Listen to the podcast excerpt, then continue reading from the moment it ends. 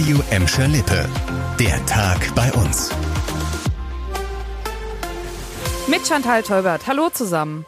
Bei einer Großrazzia waren heute viele Polizisten schon in den frühen Morgenstunden im Einsatz gegen organisierte Kriminalität, auch bei uns in Gladbeck, mit der Mission, Drogendealer hochzunehmen, und zwar in ganz NRW. Das Ergebnis gegen 21 Tatverdächtige wird jetzt ermittelt. Und die sollen, so lautet der Vorwurf der Staatsanwaltschaft, im großen Stil Drogen hergestellt und vertickt haben. 13 Leute wurden direkt festgenommen. Die Einsatzkräfte waren in elf Städten unterwegs. Bei uns eben eben in Gladbeck, aber auch Oberhausen, Duisburg und Bochum waren zum Beispiel mit dabei. Insgesamt wurden heute 27 Gebäude gefilzt und da haben die Ermittler einiges gefunden.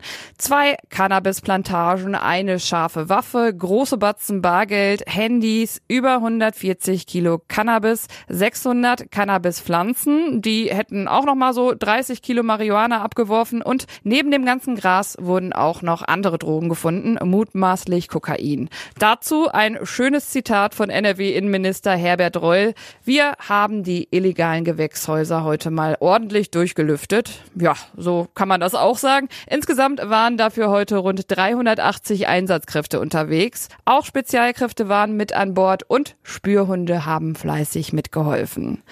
Und ein Hund war auch in Gelsenkirchen heute der Held seines Frauchens. Die 48-Jährige wurde laut Polizei bei der morgendlichen Gassi-Runde in Bismarck von mehreren Männern bedroht. Aber einer ihrer Vierbeiner hat die aggressiven Räuber in die Flucht geschlagen. Die wollten nämlich Geld von der Gelsenkirchenerin. Die hat aber nichts rausgerückt. Dann sollen die Täter sich eine Leine geschnappt haben. Ja, und das fand einer der Hunde wohl gar nicht so gut. Zu Recht.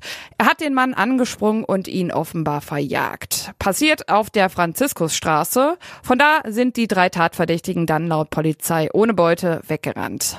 Und wir bleiben in Gelsenkirchen. Nebenan in der Innenstadt soll ja ein neues Zentralbad hochgezogen werden. Heute Nachmittag sind die politischen Diskussionen zu dem Millionenprojekt gestartet. Nächste Woche soll dann der Stadtrat den Neubau beschließen. Der Plan ist ein Null-Energiegebäude auf dem Grundstück zwischen Oberweg, Roland und Wilhelminstraße als erster Teil des neuen Bildungs- und Sportcampus. Highlight soll ein 50 Meter Becken mit acht Bahnen werden, das sich in zwei 25 20 Meter Becken aufteilen lassen kann. Und auch ein großes Leerschwimmbecken soll gebaut werden, das auch aufgeteilt werden kann. So könnten dann in Zukunft mehr Schulklassen gleichzeitig Schwimmunterricht haben. Auch Kleinkinder sollen nicht zu kurz kommen und ein Wasserbecken bekommen. Außerdem ist noch ein Fitnessraum geplant und für alle, die nur beim Planschen und Pumpen zugucken wollen, soll es auch eine Zuschauertribüne geben. Das kostet natürlich eine ordentliche Stange Geld. Die Stadt rechnet aktuell mit rund 50 Millionen Euro. Wenn alles verhältnismäßig zügig vorangeht, könnt ihr in gut drei Jahren dann die ersten Bahnen im Nigelnagel neuen Zentralbad ziehen.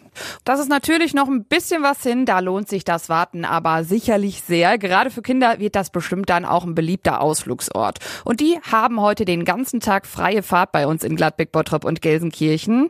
Alle unter 15 Jahren dürfen für lau mit Bussen, Straßenbahnen und Zügen rumfahren. Festische und Borgestra wollen damit heute am Weltkindertag den Jüngeren unter euch das Fahren mit Öffis als umweltfreundliche Alternative zum Auto schmackhaft machen. Und das war der Tag bei uns im Radio und als Podcast. Aktuelle Nachrichten aus Gladbeck, Bottrop und Gelsenkirchen findet ihr jederzeit auf radio und in unserer App.